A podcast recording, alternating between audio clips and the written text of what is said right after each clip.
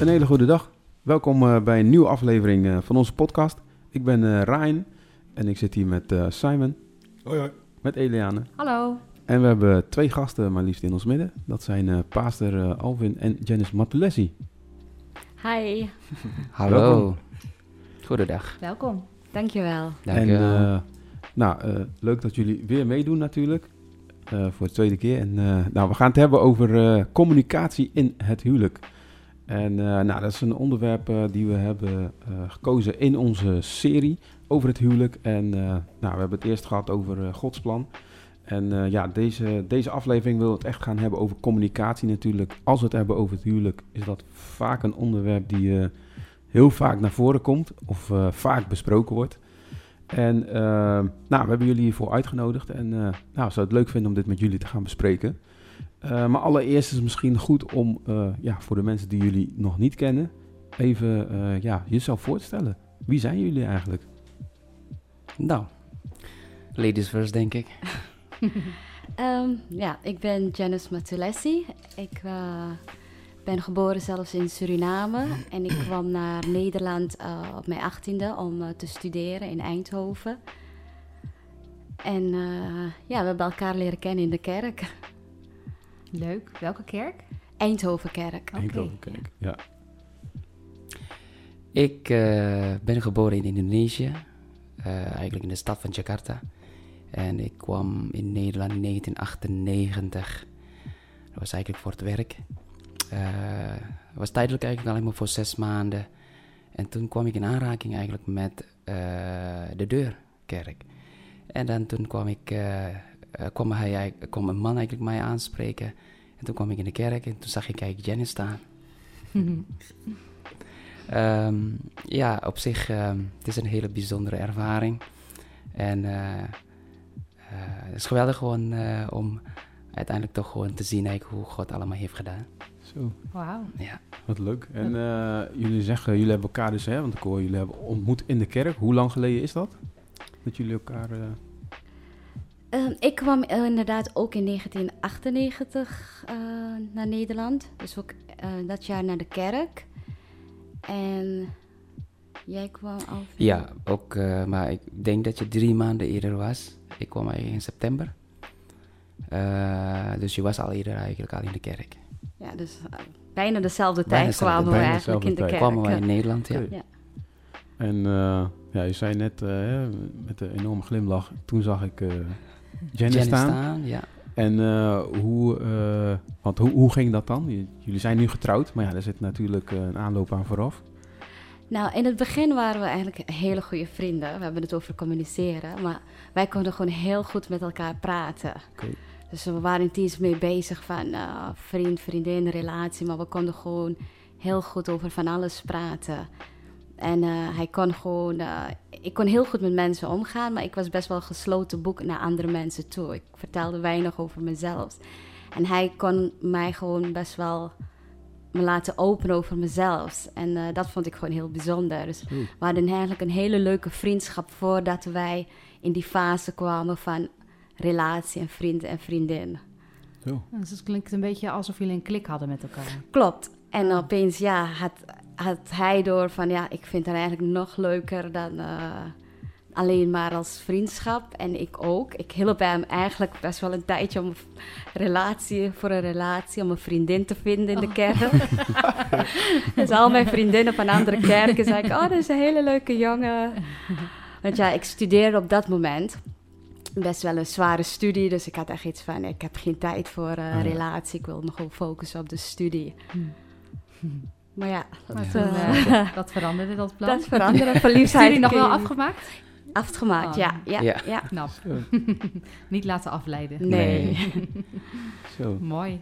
Ja. En, eh, en toen? Ja, in principe, ja, ik zag haar staan, maar goed, niet zozeer dat, dat ik meteen ga, eh, als het ware op haar viel. Maar dat was inderdaad eigenlijk eh, echt een mooi begin. Wij begonnen te leren kennen. Ik sprak eigenlijk zelf toen geen Nederlands, dus ik denk, eh, nou goed. Eh, maar zij was een hele goede luisteraar. Maar ja, ik, hou, ik ben ook een man die eigenlijk heel veel van uitdaging houdt. Dus eh, al die verhalen die zij mij vertelde allemaal, waren, dat waren allemaal hele, eh, ja, interessante verhalen. Dus dat trok me als het ware weer meer aan om gewoon weer te vragen en te vragen. En zo kon ik gewoon voor uren praten. En uh, ja, dus eh, volgens mij ging het eigenlijk bijna anderhalf jaar zo, ja. Ja, ja ik denk het wel, ja. Ja, alleen maar gewoon gekletst, gepraat, gedeeld over God, over studie en dergelijke. Dus dat was niet zozeer direct dat we eigenlijk op elkaar verliefd waren of zo, maar dat was echt begonnen echt met de communicatie. Ja. Misschien wel leuk te vertellen hoe het dan overging in de relatie. Want hij dacht, ja, ze studeert scheikunde. Dus dan uh, kwam hij met een verhaal. Uh, er is een X en een Y en een Z. X vindt Z leuk en X heeft dat verteld aan Y. Maar Y vindt Z ook leuk en dat bleek dus, een andere jongen vond mij ook leuk en dan had hij te horen gekregen. En dan kwam eigenlijk bij hem het besef, maar ik vind haar ook leuk. Oh, ja. En toen vroeg hij mij advies, wat moet hij adviseren aan ei? Had hij dat door? Dat hij jullie Tuurlijk had ik ja? dat door dat ik zet was. Mooi. volgens mij was het niet de bedoeling dat je dat zou vertellen. oh. nee, maar om een lang verhaal kort te maken. Um, op een gegeven moment, ja, klikte, maar ik zei wel tegen hem, ik heb... Uh, ik moet één, ik wist dat mijn ouders er niet uh, helemaal voor zouden zijn. Dat ze daar best moeite mee zouden hebben. Dus dat zou een strijd worden. En ten tweede inderdaad mijn studie. Dat ik, uh, ja, dat ik gewoon dat zeker af wil maken. Voordat ik, uh, als ik in een relatie... Ik weet gewoon, als ik in een relatie aanga... zal ik ook niet jaren uh, relatie aangaan voor ik ga trouwen. Dus ik, ja, ik ben iemand die best wel dingen berekent.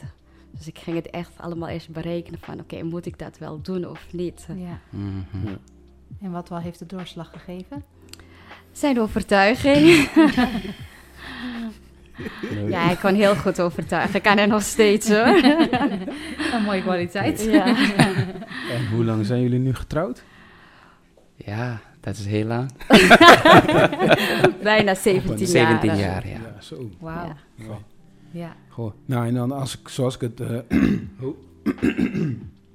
zoals ik nu dan hoor, was eigenlijk uh, communicatie dus eigenlijk vanaf het begin al iets uh, zo klinkt het dan waar jullie goed in waren. Klopt dat dan? Of? Ja. Ja, wij konden heel goed gewoon uh, praten.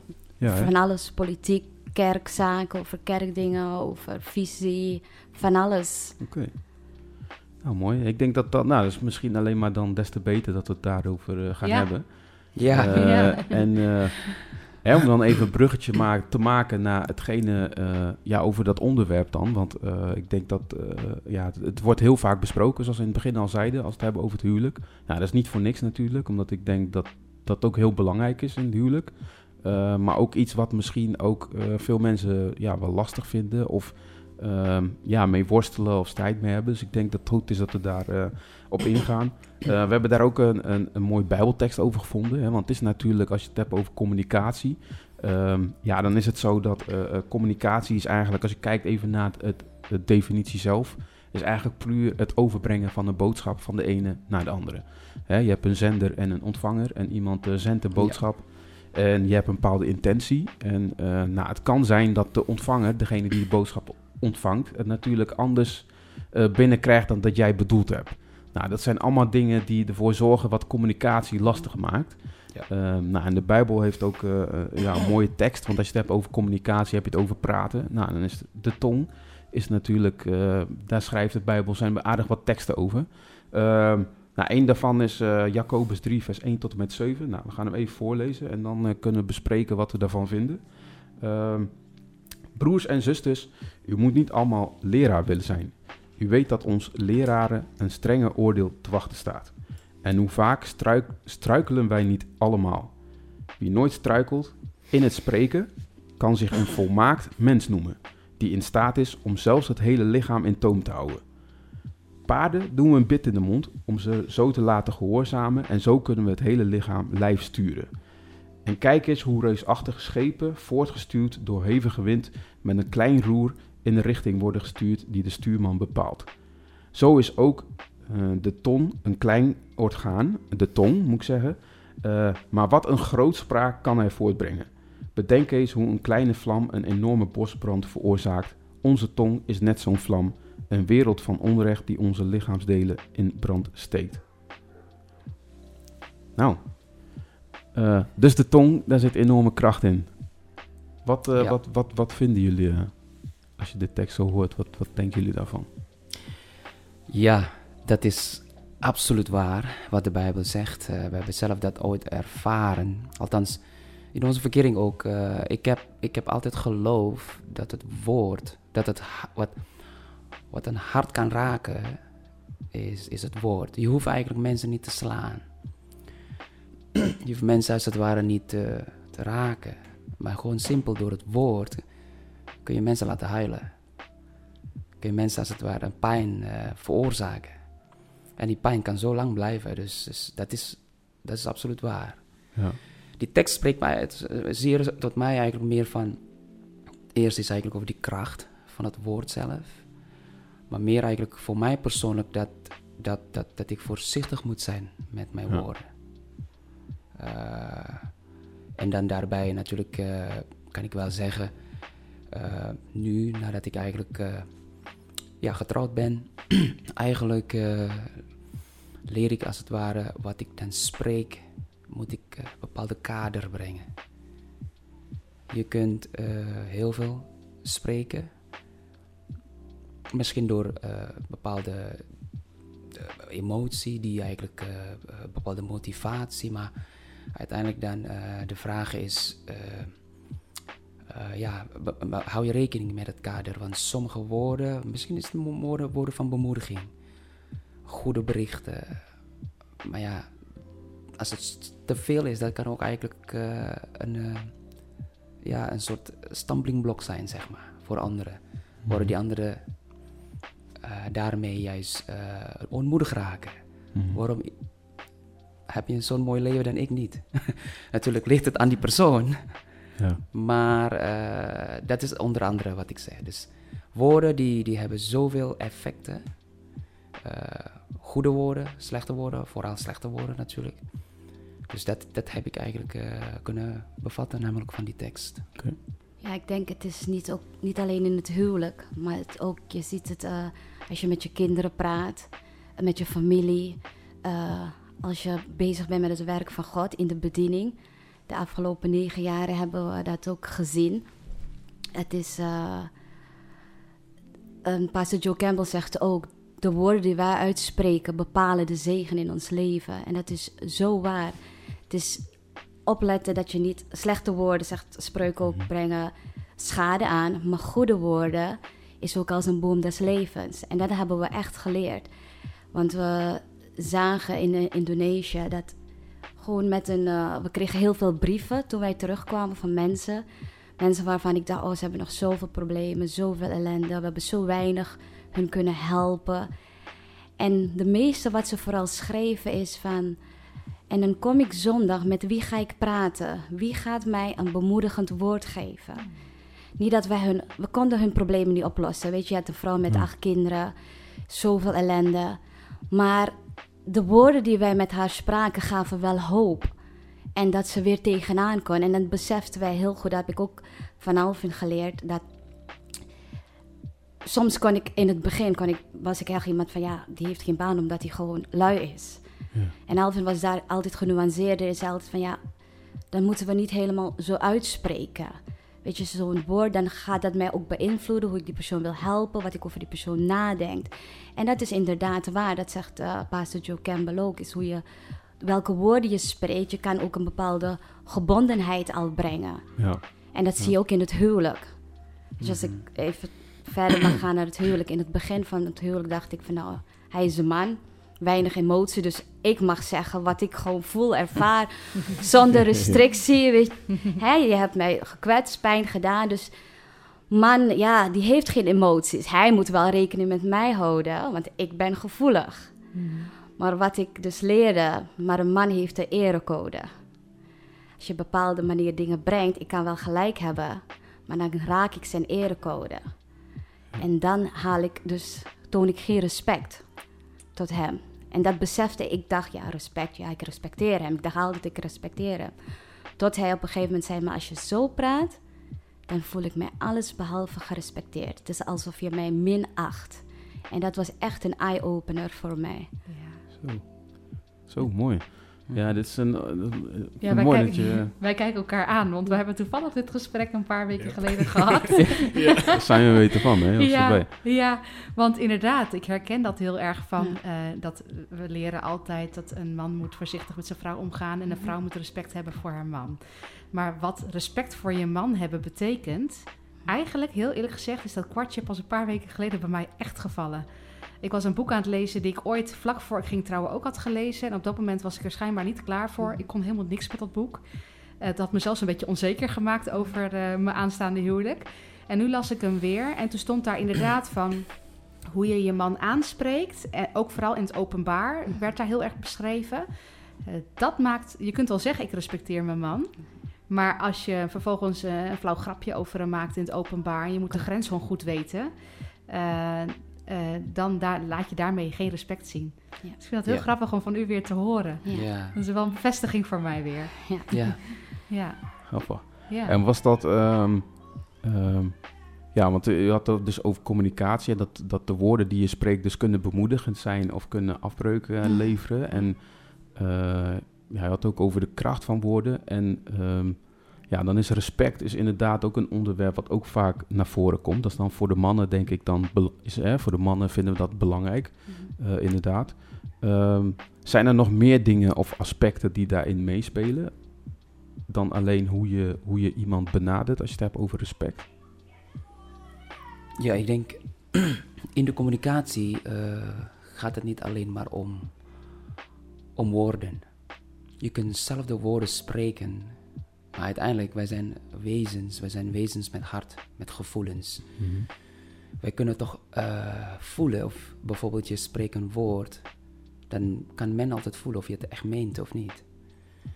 Eh, dan praten we eigenlijk juist over de geest van die woorden. Eh, dus in de communicaties zi- zijn woorden wel belangrijk. Maar wat ik ook eigenlijk juist belangrijk vind is dat welke woorden je gebruikt. Eh, met tegen wie praat je? Eh, en vervolgens, als je dan die woorden wil uitspreken, wat is het doel waarom je dit wil uitspreken? Nou, misschien klinkt het allemaal heel, heel ingewikkeld. Maar ik ben iemand die ook heel veel eh, die, die, die van woorden houdt. Ik ben iemand die, die geïnteresseerd is eigenlijk hoe, hoe soms gewoon korte zinnen zo krachtig hebben als het ware om bepaalde beslissingen van een, van een mensen als het ware te, te laten maken. Hè? Eh, zoals bij predikingen.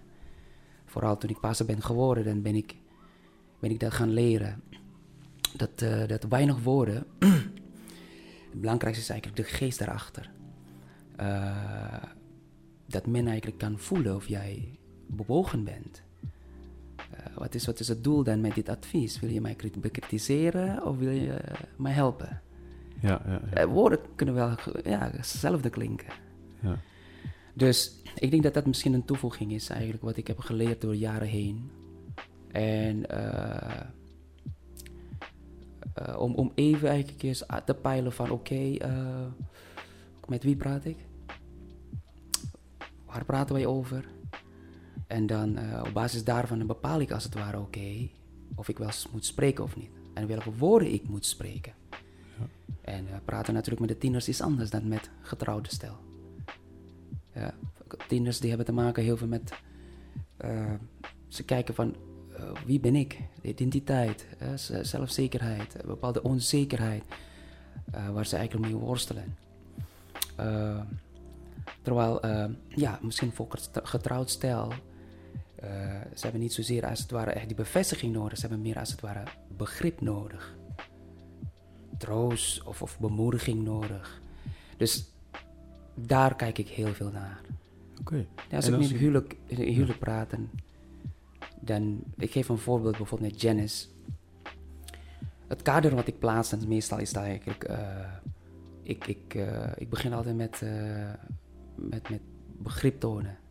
Zij begint alles natuurlijk te spreken. Een man is geneigd om te zeggen van ja, dat, dat weet ik, dat weet ik. Ja, ik ben al klaar eigenlijk als het ware om uit te leggen waarom jij dat Ja. voelt. Maar ja, zij, zij heeft dat niet nodig. Dus op dat moment, eh, ik moet zoeken als het ware wat zij precies voelt. En dat is, dat is een uitdaging voor mij. Eh, en dat in die communicatie. Ja. Ik moet precies weten, ik moet staan waar ze staat.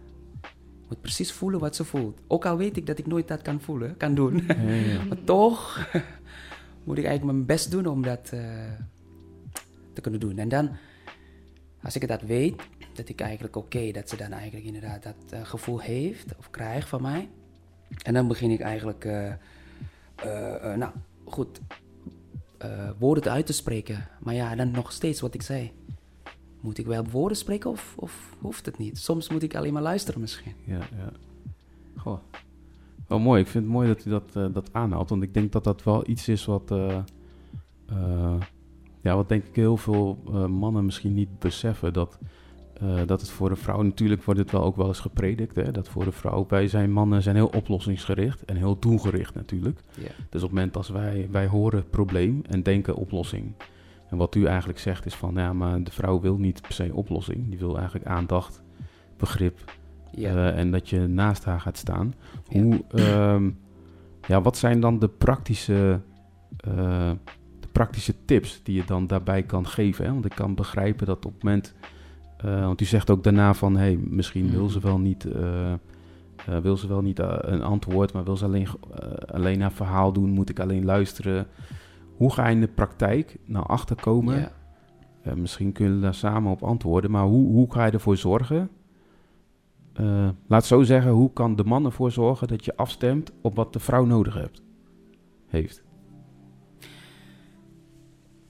Nou, als ik mag beginnen, ehm, door de jaren heen. eh dus natuurlijk, je vrouw komt altijd na- naar je toe met, met, met frustraties, met crisis, met allerlei situaties, met de, de lading van emoties. Nou, Zoals ik zei, ik luister daarnaar.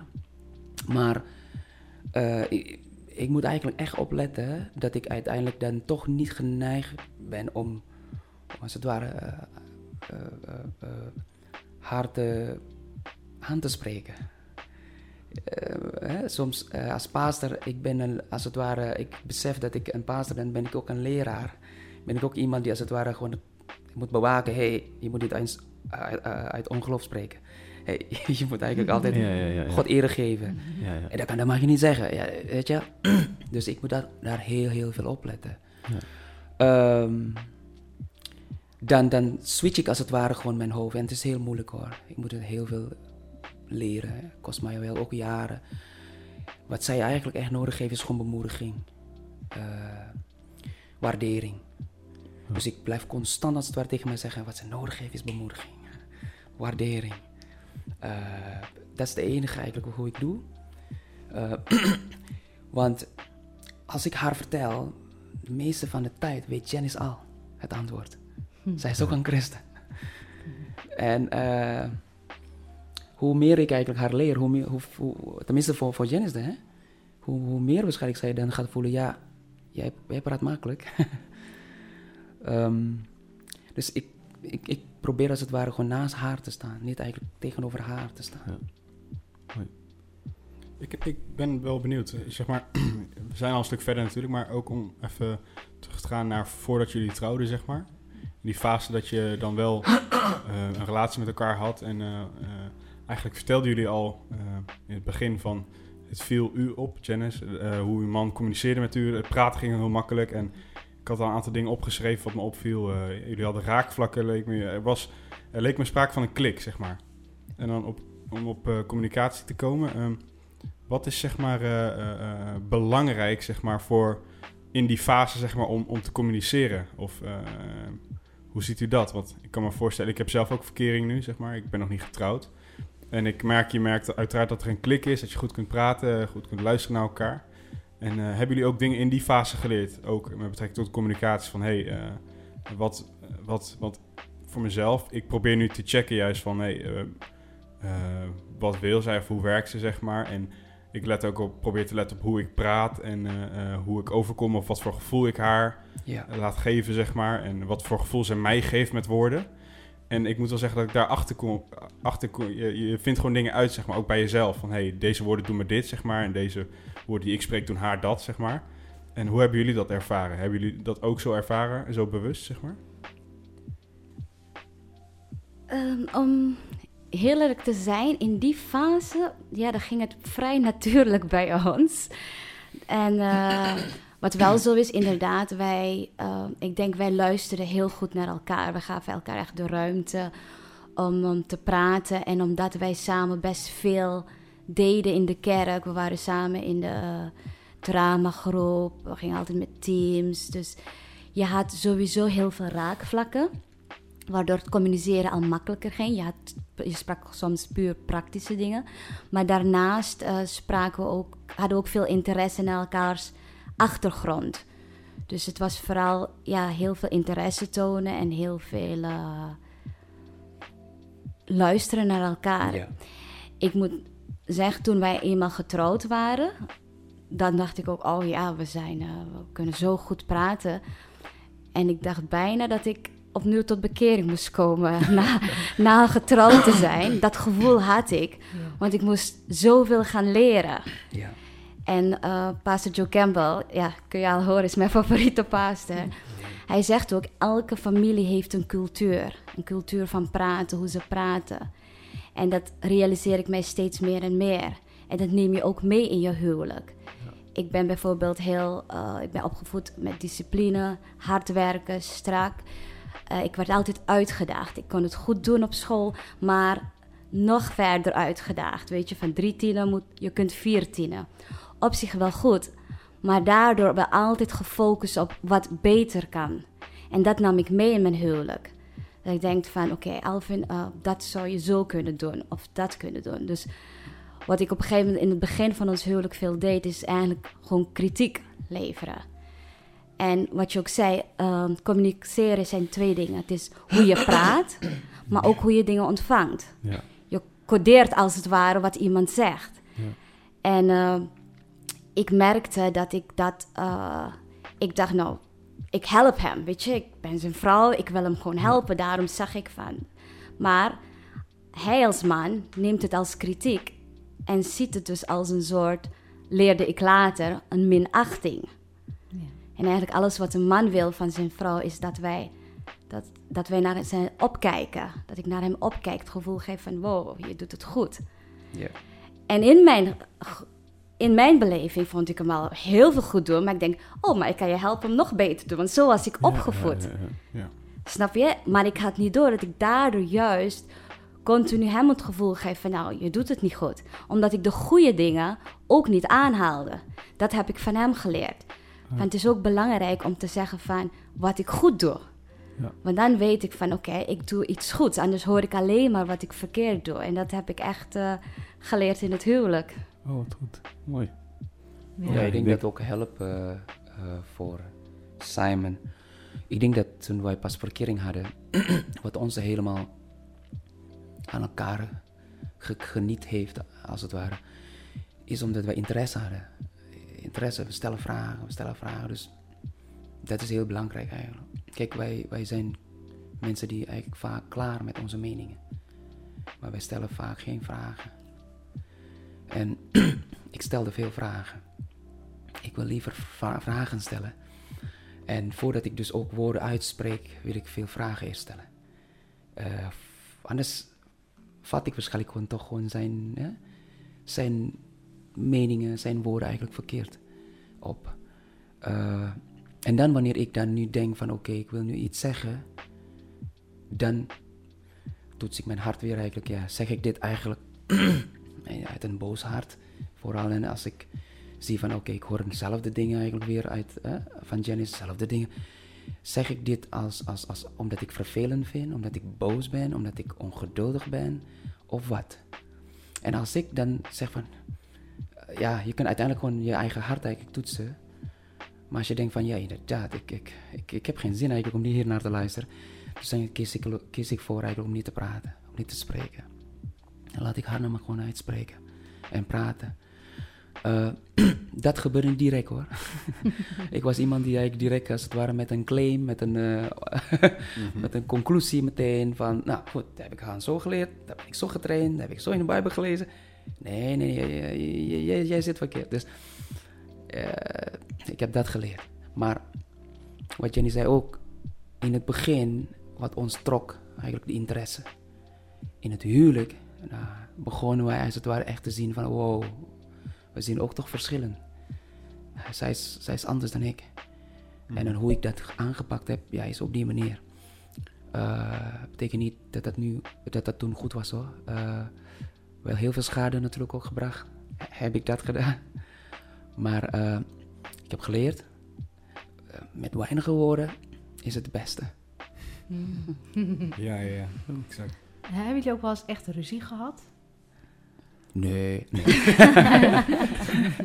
Ga ik me helemaal slecht voelen? Wel.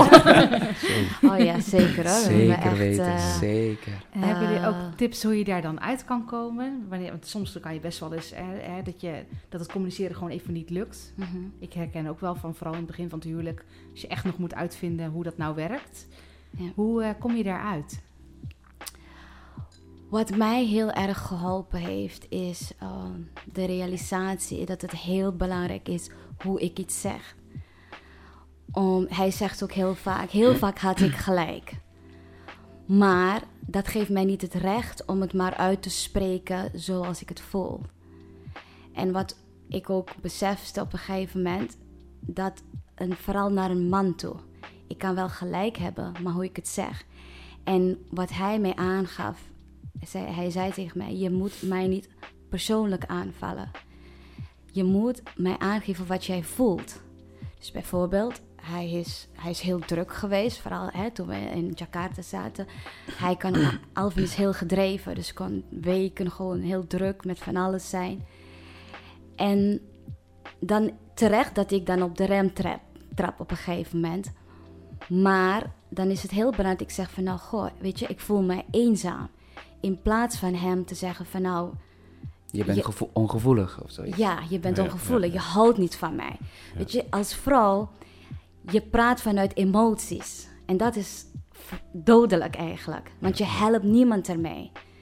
Weet je, en je denkt van ja, dat voel ik. En je gaat uit je emoties praten. En dat heb ik heel lang... Ik nog steeds hoor, merk ik dat ik ook wel weer... Uh, hè, dan is de emoties zo, zijn de emoties zo hoog. Ja, zeker. Dat je dan weer uit. En dan denk ik, oh nee, verkeerd. Weet je, dat je denkt, oké, dat was verkeerd. Maar wat je zei, praktisch gezien continu herinneren als je dus het gesprek aangaat.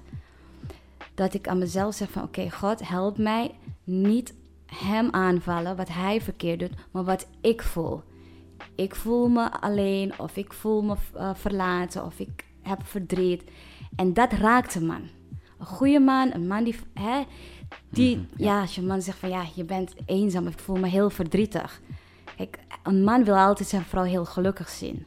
Dat merk ik aan hem. En wat helpt bij mij is, ook al voel ik dan dat hij bijvoorbeeld uh, heel druk is of zo, en ik voel van ja, hij is mij vergeten of, of hij heeft zo'n huwelijksdatum vergeten. Maar ik tegen mezelf zeg, hij doet het niet bewust. Tegen jezelf praten, hij heeft een goed hart. Hij doet het vol vol goede zin. Maar een man zit ook zo in elkaar. Soms heb ik het gewoon geuit tot God. Ik zeg, God, op een gegeven moment zei ik, ik kan eigenlijk niet boos worden op hem, want God heeft hem zo gemaakt. Weet je, man is gewoon wat praktischer. Ja. Hè, als hij druk is, ik kan uh, wel weken van tevoren denken van, oh, het is ons huwelijksdatum, ik ben benieuwd wat hij gaat doen. En in het begin was ik ook zo. Maar op een gegeven moment zag ik van, ja, net die week allerlei problemen in de kerk, ja, dan vergeet hij het. En dan kan ik gewoon praktisch zijn en zeggen van... hey, weet je, morgen is ons huwelijksdag. Zullen wij met de kinderen uit gaan eten of zo? In plaats van uh, ja, te wachten wat hij gaat doen en daar een heel ruzie van maken. Ja. Ja. En ik weet, als het aan hem ligt, hij zou ook heel graag iets speciaals doen. En dat doet hij ook van ja. tijd tot tijd. Alleen, wij vrouwen vergeten zoiets nooit. Nee. En een man doordrukt uh, andere dingen die belangrijker zijn... of op dat moment spelen ja, dan, verge dan vergeet het. Zo zit een man eenmaal in elkaar. En de acceptatie van een man is anders dan een vrouw. Ja. Misschien echt de keuze om echt je man eh, positief te blijven zien en vanuit de kwaliteiten. Klopt. En En het niet is niet negatieve uitgaan. Klopt, en het, ik weet, het is niet altijd makkelijk, want als vrouw, je hebt zoveel emoties. En ik denk, er is ook altijd een stemmetje, ja maar. Weet je, ik heb heel vaak echt moeten strijden in gebed van... Je hoort het stemmetje, ja, maar kijk, weet je, maak die en die keuzes. Eh, je bent niet de belangrijkste persoon, je bent niet belangrijk genoeg. En eh, dat is een strijd die je moet overwinnen als vrouw. Ja, en ik eh, wil toch even hierbij zeggen om de vrouwen te bemoedigen. Ik weet dat dat niet makkelijk is, maar wat, eh, wat, eh, wat mij juist eigenlijk diep, het diepst als het ware geraakt heeft, is dat wanneer zij juist niet boos is geworden, terwijl ik eigenlijk juist de huwelijksdatum vergeten was. Hmm. Het voor mij van, oh nee, ja, het brak, het, het brak me gewoon hiervan. En toen heeft ze zelf eigenlijk gewoon het voorstel gedaan. En dan gezegd van, laten we dit doen, dat doen. Je dacht van, nee, ja, ik baal van mezelf, weet je wel, dat ik dat vergeten was. Dus, en ik was niet gepijnigd, geoordeeld door haar. Maar ik, ik, door haar geduld en liefde juist, eh, als het ware, heeft mij zodanig gedaan dat ik eigenlijk, ik moet dat niet vergeten, snap je? Dat heeft mij juist eigenlijk eh, dubbel, zelf misschien drie maal als het ware geduwd om te zeggen van, joh, je moet eigenlijk, eh, je zit in de min, jongen, je moet eigenlijk een beetje wat meer doen. Dus ja, maar terwijl, hij, terwijl zij dat niet zei. Nee. Ja, in het begin, ja, was anders. Zij begon eigenlijk alle dingen, ja, je bent vergeten en al deze dingen. En dan voel me zo slecht. En deed ik dat allemaal uit schuld. Mm, maar andere schuld in ieder geval. Al, Ja. toen, toen zij dan als het ware zei van, hé, hey, laten we dit gaan doen. Hè? Gewoon Ja. heel, on- eh, heel geduldig. Ja, die, die kan ik niet meer maken. Want ik hou van haar. Een, Ja. een man die echt van zijn vrouw houdt, dan, dan dat moet, dat, dat moet hij echt aangeraakt zijn. Door juist de, dat geduld en de liefde, de verdraagzaamheid die de vrouw juist toont. Ja, mooi. Ja, wat ik eh, hieruit ook, ook door jullie verhaal heen hoor, is dat jullie eigenlijk ook een soort van jullie communicatie ook evalueren, klinkt het wel. Dat dus de manier waarop je communiceert, en dat is misschien wat lastig, want dat hoor ik dan als grote tip misschien voor mensen van, hé, hey, op het moment als je het lastig vindt of dingen niet fijn vindt, de manier van communiceren, moet je daarover praten. Alleen ja, we hebben het over communicatie. Mhm. Eh, wat als je dat lastig vindt?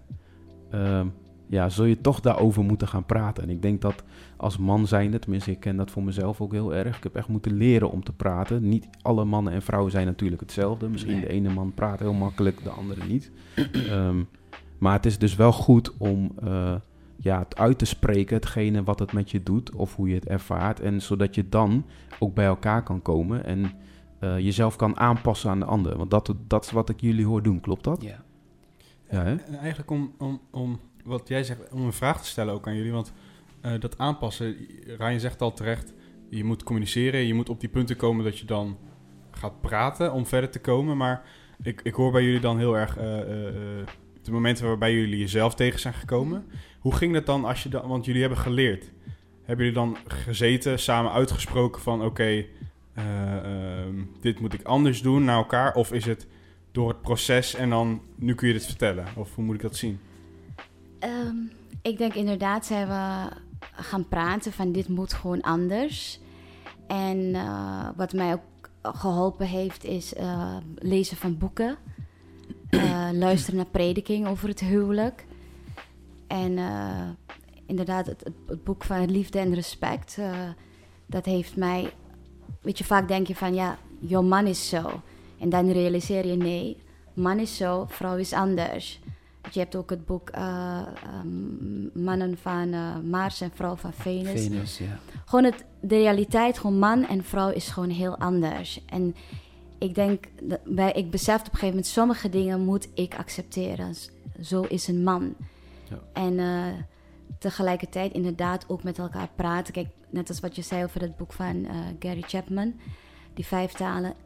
Hij, Alvin, die dacht van nou, ik kan haar hart bereiken. Ik kan haar blij maken door iets groots, weet je, te doen. Iets, iets spectaculairs. Maar ja, vaak is hij te druk daarvoor. Dus het gebeurt echt één keer in de zoveel tijd dat hij denkt, oh, of iets duurs te kopen. Maar ik zit niet zo in elkaar. Ik, wat ik graag wil, is gewoon liefde en aandacht. Gewoon Ja. aandacht, weet je. Dat ik, dat ik merk van oké, ik ben belangrijk voor hem. Ik wil eh, geliefd worden. Dat is vaak wat een vrouw wil. En op een gegeven moment had hij dat door. Hij had iets van, ja, maar ik heb dat voor je. Ik heb dat gedaan, weet je. Ik heb dat gekocht voor jou. Op die manier probeerde hij te laten zien, ik hou van je. Maar door met elkaar te praten, had hij door van, dat is, dat is niet wat jij nodig hebt. En omgekeerd had ik door, voor hem is heel belangrijk hoe ik tegen hem praat. Respect is zo belangrijk voor hem. En daar moet ik dus erg op letten. Net zoals hij, ik, we willen heel graag goede communicatie, goed huwelijk. En als vrouw, als je laat leiden door emoties, bereik je niets. Op een gegeven moment wat hij zegt van als ik dan juist geen groot ding maak van hij is het huwelijk, ons huwelijksdatum vergeten, dan is hij juist gedreven om het iets speciaals te doen. In plaats van als ik hem zeg van ja, hoe kan je? En dan voelt hij zich weer gefaald als man. En man sluit zichzelf dan. Ja. Ja, herkenbaar. Ja? Ja. Maar ik denk, wat ik ook eigenlijk kan toevoegen voor Simon is inderdaad, wij praten wel. Maar ik moet wel bekennen hoor, dat wij ooit eigenlijk vaker op het punt zijn gekomen om te zeggen, dat wij tegen elkaar zeggen, weet je wat, dit is zoveelste, voor zoveelste keer weer dezelfde ruzie. Weet je, we willen gewoon, het is be- beter dat wij niet meer met elkaar praten. Wauw. Maar die gedachte kwam ook in ons, in ons, in ons huwelijk. Weet je, laten we gewoon niet praten. Ik denk dat als we niet praten, dan hebben we geen ruzie. Dus het is moeilijk. Maar eh, hoe wij dat gaan aangepakt hebben, tenminste, ik heb voor mezelf geleerd. eh, het gaat niet wat zij zei, wat zij deed. Weet je, ik kijk gewoon naar mezelf eerst. Want eh, ja, zo, zo zit ik in elkaar. Ik wil liever dat ik eigenlijk, eh, ehm, laat ik het zo zeggen. Ik weet dat ik van haar hou. Ik weet dat ik eh, het beste met haar voor heb. En ik wil, ik wil dat zijn. Ik wil die man zijn. Ik weet dat ik niet een perfecte man kan zijn. En wat ik dan doe, ik vraag God. God, help mij om, eh, om, om dat te kunnen bereiken. Zodat zij dan het gevoel krijgt eh, wat zij wil voelen. Dus, dus ik ben bezig met mezelf. Ik ben niet bezig met haar. Ik laat haar maar gewoon aan God. Ja. Ik, ik, ik ben gewoon bezig met mezelf. Dus ik denk, oké, wat heb ik eigenlijk net geze- fout gezegd? Oké, ja, Alvin, je hebt gelijk, maar ja, dat had je ook niet zo moeten brengen. Ook al heb je gelijk. Dus ik, ik praat met mezelf vaak. Ik heb heel veel notities gemaakt. Na de ruzie ging naar mijn kamer. Begon ik te schreeuwen tot God toe. Op mijn knieën. Dat, dat, dat deed ik. Dat doe ik nog steeds. En, en dan, in plaats van dat ik dan dingen kapot maakte, eh, alle dingen gooide. Dus ik ging gewoon en dan, oké, emotie was eruit. En toen zei ik, oh, ik kwam eigenlijk uiteindelijk besef van, oh ja, dit, dit moet ik ook niet doen. En toen zei ik, God, wat moet ik doen? Hoe moet ik hiermee? Ja. En dan, dan begon ik allemaal bezig te zijn met mezelf. En dan, als ik klaar was, toen ik klaar was, ging ik naar haar toe. hey, weet je wat? En zei ik tegen haar, dit had ik niet moeten zeggen, dat had ik. Dus ik heb alleen maar dat gezegd. En weet je wat, wat wonderbaarlijk was? En zij, zij, zij begon ook hetzelfde te doen. Ja, ik heb ook dit niet moeten zeggen, ik heb dat ook niet moeten zeggen. Dus we zijn niet bezig om elkaar als het ware te zeggen van ja, ja, ja, omdat je zo, omdat je zo. Dus ik, ik kies ervoor om gewoon met mezelf bezig te zijn. Niet met anderen, met, met, met, met Janice. Ik denk dat dat de sleutel is. Dat je echt, je kunt de ander niet veranderen. Weet je, in het begin dacht ik wel van, oh ja, jij moet veranderen. Als jij dit doet, als jij dat doet, dan zal ik automatisch ook anders zijn. Maar je moet inderdaad bij jezelf beginnen. Jij moet zelfs veranderen. En het is echt iets. Dus daarom zei ik ook toen ik pas, eh, pas getrouwd was, dat ik echt dat ik opnieuw tot bekering moest komen. Want ik realiseerde, ik moet nog zoveel aan mezelf sleutelen. Ja. En ook des te meer toen we in Indonesië waren, dan eh, ben je alleen daar. Ja. En dan kom je in andere hoofdstukken in het leven Ja, ja. die je moet verwerken. En dan, en dan moet je wel. Kijk, ik denk dat heel vaak christenen denken: wij zijn beide bekeerd, wij trouwen, we gaan een geweldig huwelijk hebben. Maar aan een goed en mooi huwelijk moet je werken. Moet je Door, hè, je moet je te lezen, met andere echtparen te praten, met elkaar te praten en jezelf eh, te werken, zelfs te gaan veranderen. Dus het is echt een, je moet er echt hard aan werken. Ja. Maar dan krijg je ook iets heel moois. Ik vind dat wel mooi wat jullie zeggen, dat het, eh, dat het echt een keuze is om eh, het gedrag wat je van de ander vervelend vindt aan God over te laten. En je eigen gedrag onder de loep te nemen en daaraan te werken. Ja. En dat is best wel moeilijk natuurlijk. Omdat Absoluut. wanneer je een ruzie hebt in een huwelijk, zijn er vaak enorme emoties. Juist omdat je zo graag Klopt. geliefd wil, Klopt. wil worden. En dat vind ik wel heel mooi om te horen. Dat het een keuze is en dat je God daar hulp bij kan vragen.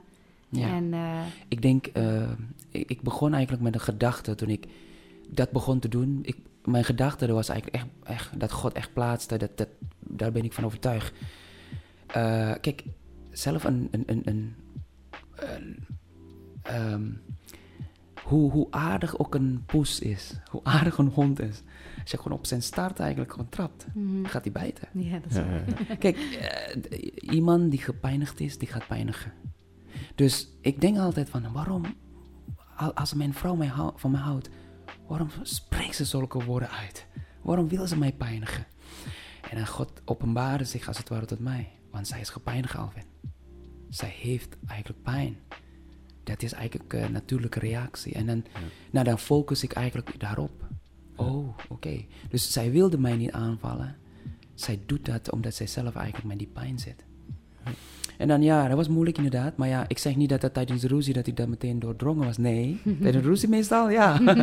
Dan juist niet. ja, nee. Maar eh, op een gegeven moment ja. En dan eh, na de ruzie, en dan begon je eigenlijk tot het besef, tot de bezinning te komen. Zo mooi. Hoe maken Ja. jullie ruzie? Of is dat... een- Wie zij of wij? oh, jullie zijn alle, allemaal getrouwd. Laten we met jullie beginnen. Ikea heeft heel goedkoop eh, bestek, dus daar halen we Ja. weer nieuwe. Ja. En eh, pannen. Nee, nee, nee. grap. Nee, ik denk, ja, het is vooral ehm, met woorden. Met denk woorden. Ik, hè, ja. En Ja. ik denk ehm, in het begin vooral ook veel met hè, je emoties worden heftig. Dus ook een stemverheffing. En dat realiseerde ik ook, ik denk bij elke man, maar ook vooral bij Alvin. Hij was dat niet gewend. Eh, dat, dat, er- dat ik met stemverheffing tegen hem sprak. En dan drukte ik al op de verkeerde knop, zeg maar. Ja, ja, Hè, dus het is soms niet alleen maar de woorden, maar ook de toon. ja. Ja, ook geest bepaalde geest, de toon die je Minachting, ah, hebt. Vernedering. dat ehm, maakt ook dat een ruzie veel heftiger kan zijn. Dus van, bij ons was het vooral ja, eigenlijk woordenwisseling. eh. Ja. In het begin al, we hadden Alvin wel iets als het te heftig werd, dan moest hij ook echt weg, even weggaan. Want dan werd het voor hem te veel. En dat moest hij ook uitleggen. Want eerst was het voor mij, dan is het ook weer het coderen van Ja. hè, de communicatie. Was het van ja, hij vindt, wat is dit? Hij, hij loopt gewoon weg. Maar dan weet hij gewoon, ik moet weglopen, anders wordt het gewoon, ga ik dingen doen die ik, waarvan ik spijt heb. Ja, ja. En de woorden hebben kracht, wat ik net zei, eh, Simon. Dus dit is wat ik ook ontdekt heb. Eh, omdat wij bezig waren met woorden. We, zijn met communicatie, met huwelijk. eh, dus we waren, God is bezig met ons. Maar wat ik ontdekt had, wat, wat de duivel uiteindelijk toch een beetje uitgebuit heeft, is dat, is dat juist de kracht die God als het ware plaatst in de woorden, eh, gebruiken wij om el- elkaar aan te vallen. Dus eh, wat ik daarmee zeg is dat ik begin haar te beschuldigen. Eh, en een, een, kijk, een schuldgevoel, dat is dodelijk. Met andere woorden, je brengt als het ware een bepaalde stempel dat dat door jou, dit is wat wij krijgen, dat- waarom, waarom wij dit krijgen. Eh, jij bent, weet je wel, als, als jij maar eigenlijk gewoon je mond houdt.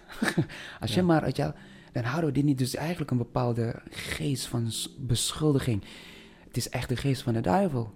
De duivel is de aanklager. Dus, dus eh, ik begon eigenlijk dat in te zien. Ik begon aanklacht te brengen bij haar. En, en ik, ik, ik, ik, ik vloek haar niet of zo. Hè. Ik, ik eh, zei niet allerlei, eh, al die namen van de beesten of zo. Nee, dat, dat deden wij niet. Maar de gewoon, de woorden die ik weet, die kan haar breken. Die kan haar raken.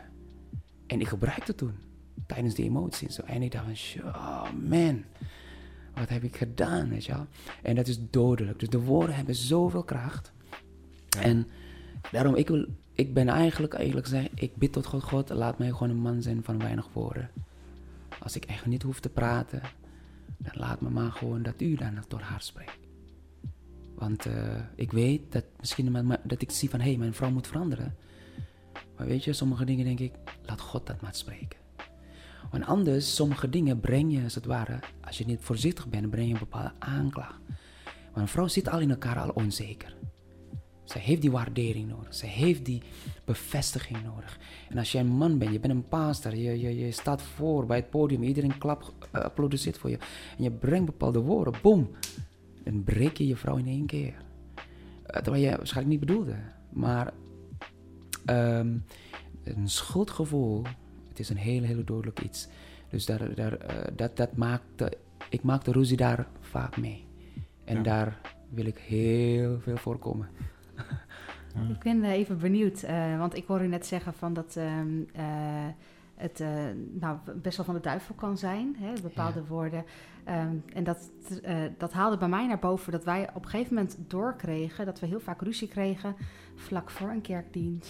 Of voordat we hadden afgesproken dat we zouden gaan evangeliseren. Of ik zie jullie allebei al knikken. Herkennen jullie dat? Ja, heel ja. erg. Heel, heel erg. erg. Oh, absoluut. Altijd op zaterdagavond ja. laat, weet je.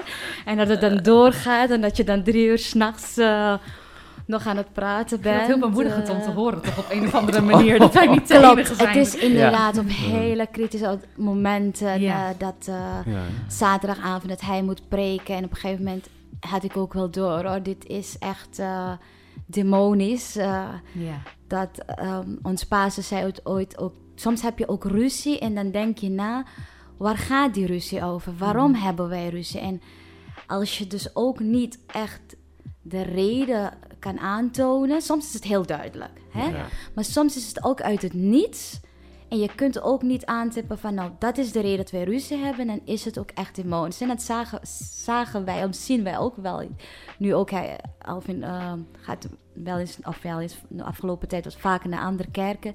En dan merk je ook dat er opeens een bepaalde spanning uit het niets kan komen. Mm -hmm. En dan realiseren we ook, het is altijd vlak voordat hij daarna moet gaan preken. Ja, ja precies. En uh, lukt het jullie ook om dat voor te zijn, om dat te herkennen? Ja, nu omdat je dat weet, je herkent het ook. En dan zeggen we ook, oké, okay, weet je, we gaan er hier ook niet, we gaan het gewoon loslaten. Ja.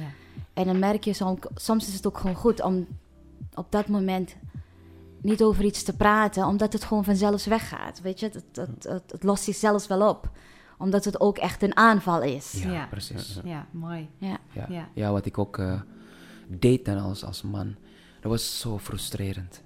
Ik bedoel, dat, dat, uh, je hebt gebeden, je hebt gevast, je hebt eigenlijk een break gewoon helemaal klaargemaakt. En de helft, misschien drie kwart van de energie is weg. Ja, door een ruzie met een vrouw. Binnen, ja, ja, alleen maar een kwartier ruzie. Ja, ik geloof echt dat, oh. inderdaad. Want je huwelijk kan zo'n kracht zijn. Absoluut, Je kunt als vrouw ook je man echt opbouwen ja. en steunen. Maar ik denk inderdaad dat het een strategie kan zijn. Ja, ja. ja. en ik, ik, uh, ik uh, misschien als bemoediging, uh, tenminste dit is voor mijn eigen ervaring. Ik herinner, herinner, me nog het verhaal van David toen hij eigenlijk ook in die situatie zat, in Ziklag. toen al die vrouwen, hij kwam terug met zijn helden, maar dan toen al de kinderen, de vrouwen, alles als het ware werden, werden beroofd, werden weggevoerd. Um, en op dat moment uh, staat echt in de tekst dat David versterkt zich in de Heer. Hij heeft niemand, iedereen is tegen hem. Uh, ik bedoel, het is niet dat, dat zijn vrouw eigenlijk bij hem was. Nee, zijn vrouw en zijn kinderen ook eigenlijk wa waren weg. Dus hij zat ook in dezelfde situatie. Dus dat, dat het, is een, het, is een, het is een hel eigenlijk als je dan in die positie zit. En dat is een beetje het gevoel wat ik heb ervaren dat ik moet mensen bemoedigen hè, met de prediking en nu ben ik zelf onmoedig. Hoe moet ik nu? Ha, uh, maar ja, uh, uiteindelijk ja, ging ik bidden. Uh, die bidstond voor de dienst, dat was een krachtige bidstond. dat kan ik wel zeggen. Ja. Ja. ja. ja. God stond bij. Ja. Mooie vergelijking. Ja. Heeft u ook voorbeelden dat juist andersom, dat, dat uw vrouw echt een, op een cruciaal moment voor u was en met haar woorden u juist sterkt? Ja hoor, ja zeker. Um, uh, meestal dan eigenlijk, uh, nou ja, ik ben uitgenodigd ook bij, bij, bij andere kerken in Maleisië, in Vietnam en al deze dingen. En ik had ook twijfel. Ik heb ook eigenlijk mijn eh, ja, gevoel van onzekerheid. eh, nou, al deze dingen. En ehm, zij zat ook met spanning. Maar het is het mooiste van Genesis dat, dat zij dan toch niet liet zien. Eh, ik weet wel dat ze daar in de spanning zat. En, eh, en dan ze zei van, ja, ik ga voor je bidden. Oh, dankjewel. dus ja, dat was, een, dat was een mooie. Dus zij praat niet veel. Zij, zij hield gewoon zichzelf. Hè? Eh, ja, als een vrouw die wil natuurlijk ook dat haar man niet eigenlijk voor schut staat. Dus dan, hoe is het met je stropdas? Je stropdas is te kort. Of dit, dan, dat, dit. Ah, weet je, maar na verloop van tijd dan heeft ze dat geleerd om te zeggen, nou, ik ga voor je bidden. Ja. Ja, dus dat is iets wat, oké, mooi. Het is een krachtige bemoediging voor mij, zeker. Mooi. Ja. Ja. Ja. En ehm, nou, daar straks werd het al eh, even benoemd. En nou, we hebben eigenlijk al heel veel dingen eh, aangeraakt en eh, over gehad. Eh, toch kwam net even inderdaad hè, de talen van de liefde eh, naar voren. Nou, nou is het zo dat eh, natuurlijk, hè, ik hoor jullie heel erg veel. eh, ja, dat is misschien ook nog goed om even te zeggen. Wat me ook opvalt, eh, een van de dingen die als mensen wel eens vragen van... hé, hey, eh, wat vind je belangrijk in het huwelijk? Eh, zeg ik vaak wel eens van... hé, hey, je moet leven om de ander gelukkig te maken. Wat ik jullie hoor zeggen, vind ik trouwens ja, vind ik ook een hele mooie. Dat je echt dus werkt aan jezelf. waardoor je eigenlijk een beter mens wordt voor de ander. Eigenlijk is dat indirect soort van hetzelfde. Dat je werkt aan een betere jezelf. Zodat je eh, goed kunt zijn voor je partner. Ja. En als je dat allebei doet, ja, dan maak je elkaar gelukkig zonder dat je eh, Ja. bezig bent met de ander. Ja. En ehm, ja, toch vind ik dan ook heel sterk is dan... eh, ja, je hebt natuurlijk die vijf talen, hè, om ze even op te noemen. Positieve woorden, tijd en aandacht. Cadeautjes geven, hulpvaardigheid, lichamelijk contact. Zonder even op in te gaan, hè, de, de vijf talen zelf. Maar ik denk dat het... ehm, hoe kom je erachter ehm, wat de taal is van de ander? En eh, hoe ga je daar dan mee om? Want eh, ik hoor, ik hoor ja, jullie al wat dingen zeggen door de tijd dat je Hm. elkaar leert kennen. Wat is nou de beste manier om eh erachter te komen wat de taal is van de anderen? En Hm. ja, wat, wat doe je dan ermee? Ik denk dat jij niet kan voorkomen dat je waarschijnlijk eerst de verkeerde taal spreekt. Ja. En dat je dan merkt naar de ander toe dat het niet werkt. Het is Mhm. wat ik al eerder aanhaalde, dat Alvin dacht van nou, hè, dure cadeautjes, groot eh, aanpakken, iets, iets- een hele chique restaurant. Is leuk, maar hij had op een gegeven moment wel door, dat is niet wat Janice nodig heeft. Op een gegeven moment heb ik het ook gewoon tegen hem gezegd, gewoon expliciet, van het is leuk en aardig, maar omdat ik ook weet van het kost veel tijd, energie en het is, eh, je kan het niet elke week doen of elke maand. Ik zeg, wat belangrijk is, dat je gewoon voor zorg van tijd tot tijd die aandacht geeft. De, dat ik ervaar en voel de liefde. Gewoon simpel, weet je, even de aandacht midden in de drukte.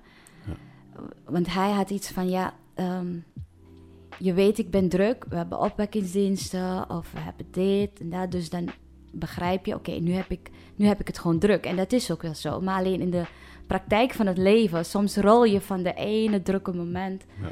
naar het andere. En op een gegeven moment zei ik, moest ik dat ook aangeven aan hem. Van ja, dat is ook zo. Maar Mhm. hoe doe je dat dan als je het maar druk blijft? Ja. Dus ik gaf hem aan, op, je moet ook in het momen- drukke moment ook die aandacht even kunnen geven. Ik snap dat het niet heel veel tijd, maar hij beseft, ik gaf dat dus aan, het kunnen gewoon korte momenten zijn, even de aandacht te geven. Ja, ja. En eh, ik had bij hem op een gegeven moment door dat, vooral hoe ik praat, dus positieve woorden. Ik heb van hem ook echt geleerd, ook voor het huwelijk, maar ook naar mensen toe. En ook over mensen. Alvin zal nooit, ehm, toen wij negen jaar in Jakarta waren, iets negatiefs over iemand zeggen. Ook al die persoon maakt vreselijke beslissingen, eh, rare sprongen, maar hij gaat altijd nog iets positiefs zien. En hij kan altijd zien van waar, of hij denkt altijd, waarschijnlijk doet die persoon dit omdat hij door dat en dat heen gaat. En dat heb ik geleerd, dat helpt je ook als mens hoe je naar anderen toe kijkt en wat je ook uitspreekt over die persoon. En dat was belangrijk voor hem, dat ik let op wat ik zeg. Ja. Ja, Zo. mooi. Ja, leren van de taal is lastig.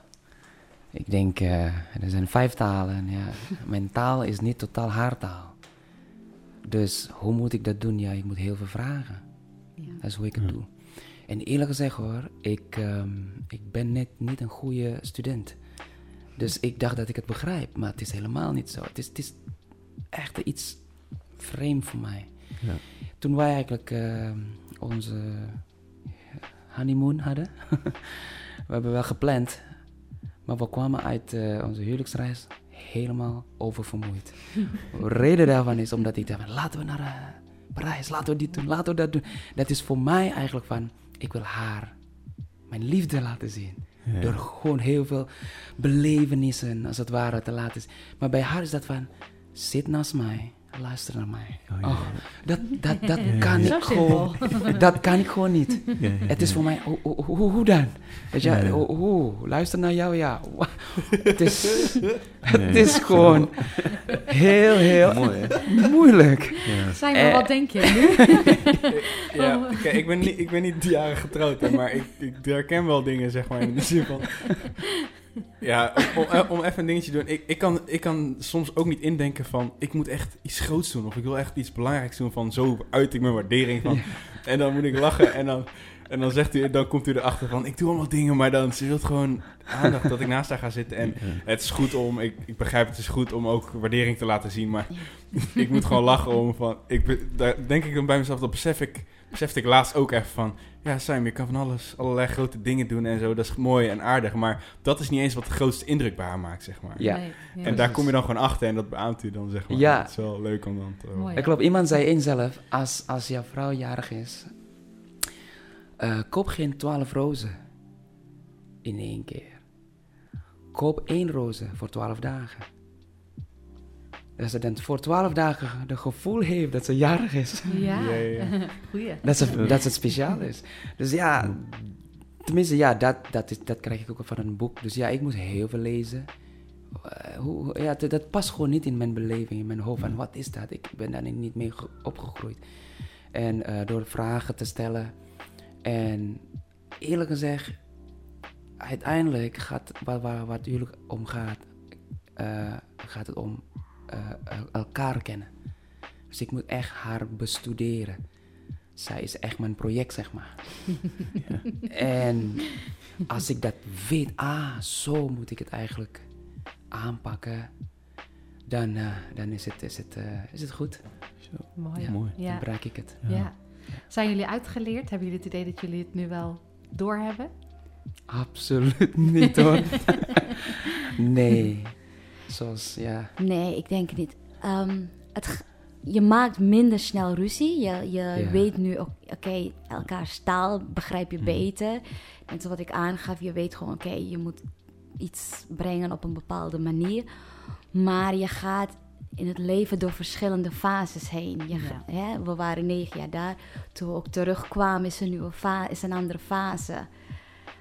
En eh, je merkt gewoon dat je daar ook doorheen moet en dat je ook daar weer van leert. Ja. Dus je bent nooit eh, Nee. uitgeleerd, nee. Nee, oké. nee. Ja, mooi. Maar dat houdt het ook eh, spannend en mooi. Ja, dat is waar. Zeker. Ja. Nou, ik denk echt dat... eh, ja, ik vind het echt super mooi. Jullie hebben heel veel dingen benoemd. Ook heel veel praktische dingen. En eh, ja, wat ik voor mezelf ook echt meeneem... Hè, of eh, wat ik echt ook mooi vind... is eigenlijk eh, ja, communicatie door veel vragen te stellen. Door veel eh, interesse te tonen in de ander. Leer je de ander kennen en ga je begrijpen wat de ander nodig heeft. Ja. Eh, door dus goed te luisteren en af te stemmen op de behoeften van de ander. Ja. Eh, ja, leer je dus echt ehm, eh, jezelf hetgene te geven wat de ander echt nodig hebt. En door te focussen op jezelf in die zin dat je aan jezelf werkt, zorg je ook voor dat je de ander weer gelukkiger maakt.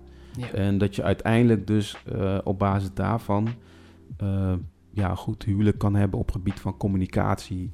Eh, ja, en als je dan niet tevreden bent over de communicatie eh, binnen je huwelijk, praat er dan over met elkaar. Van Mhm. oké, dit is wat het met me doet. Eh, wat heb ik nodig? Ja, iets anders of zus of zo. En blijf positief. Benoem vooral niet alleen de negatieve dingen, maar ook de positieve dingen. en heb beseft dat dus de woorden die je spreekt enorme kracht hebben. En Absoluut, ja. ja, dat je daarmee eigenlijk iemand kan maken of breken.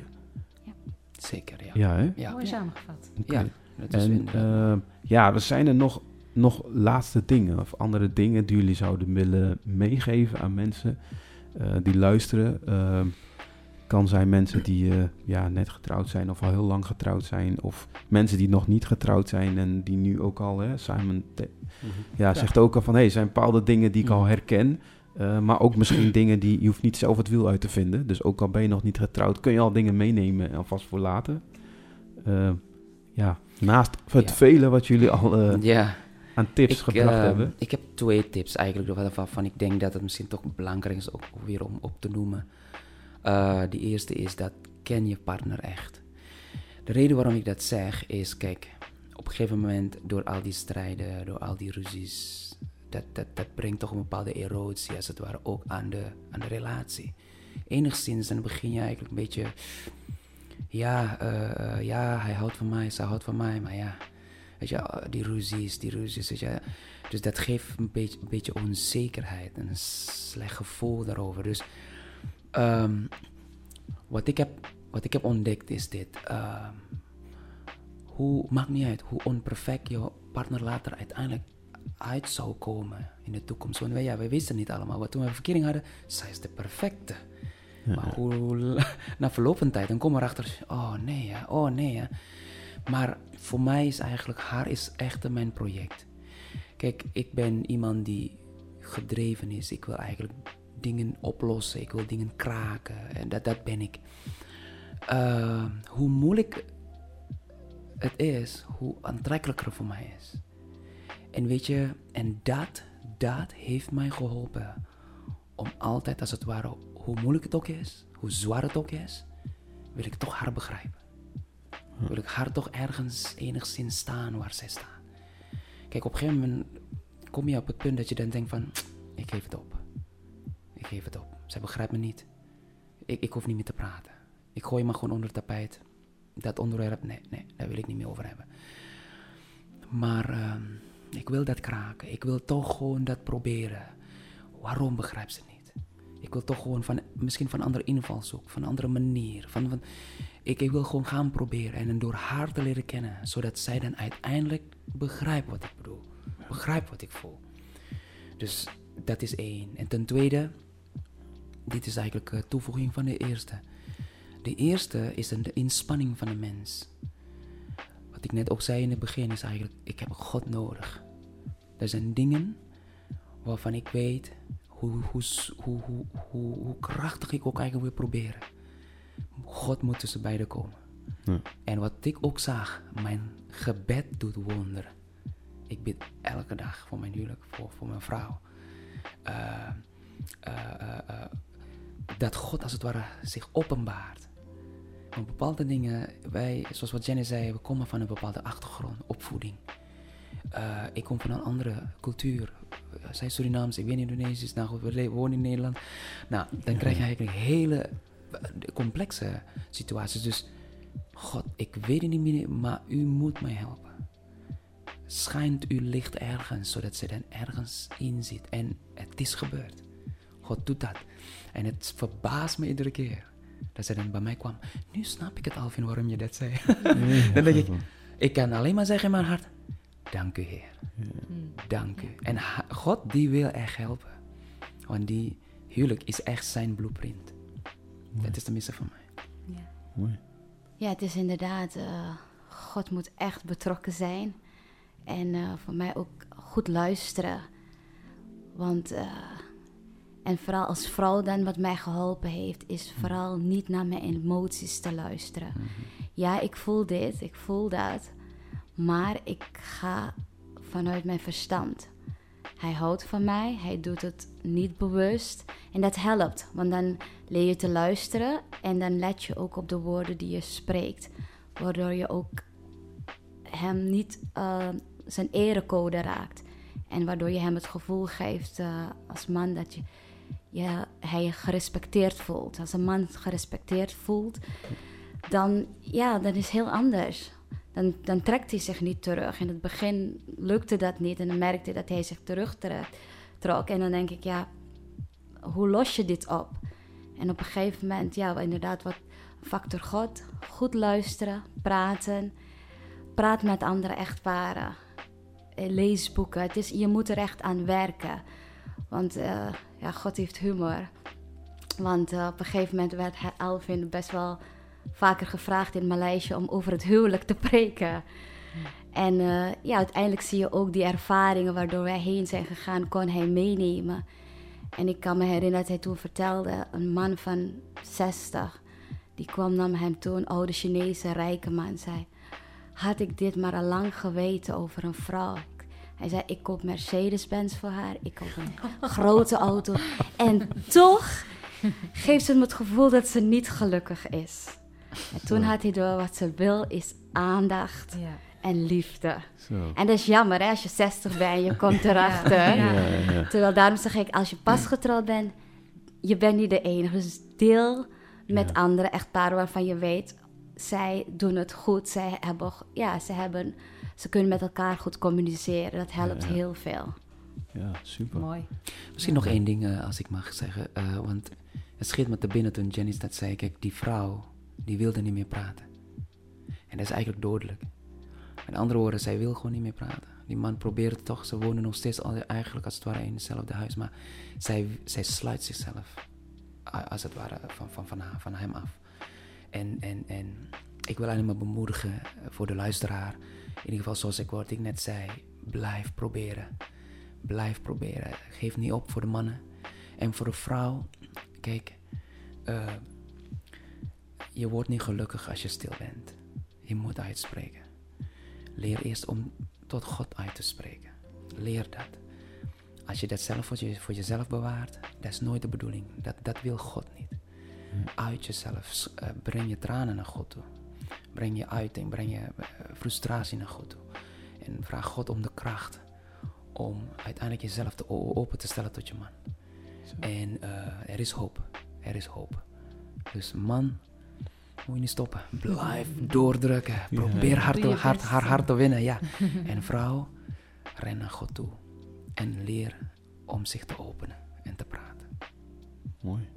Nou. Super. Nou, ik wil je echt uh, heel erg bedanken voor uh, ja, deze podcast, dit verhaal. Ik denk echt, uh, ik vind het echt mooi om te horen al jullie ervaringen. En ja, ik, ik, hoop dat je ook als luisteraar hier erg wat mee kan. Simon ook bedankt. Ja. Juliane bedankt. Ja, graag gedaan. Graag gedaan. En ja, voor de mensen die luisteren, hè, we blijven herhalen. Mocht je hier toch nog meer over willen weten of in contact komen of andere vragen kunnen stellen, nou, je kan ons altijd appen. En um, ja, mocht je, je kunt ook altijd mailen via de deurpodcast.gmail.com. Uh, ja, voor nu uh, heel erg bedankt voor het luisteren en uh, tot de volgende keer. Doei doei. Doeg. doei. doei.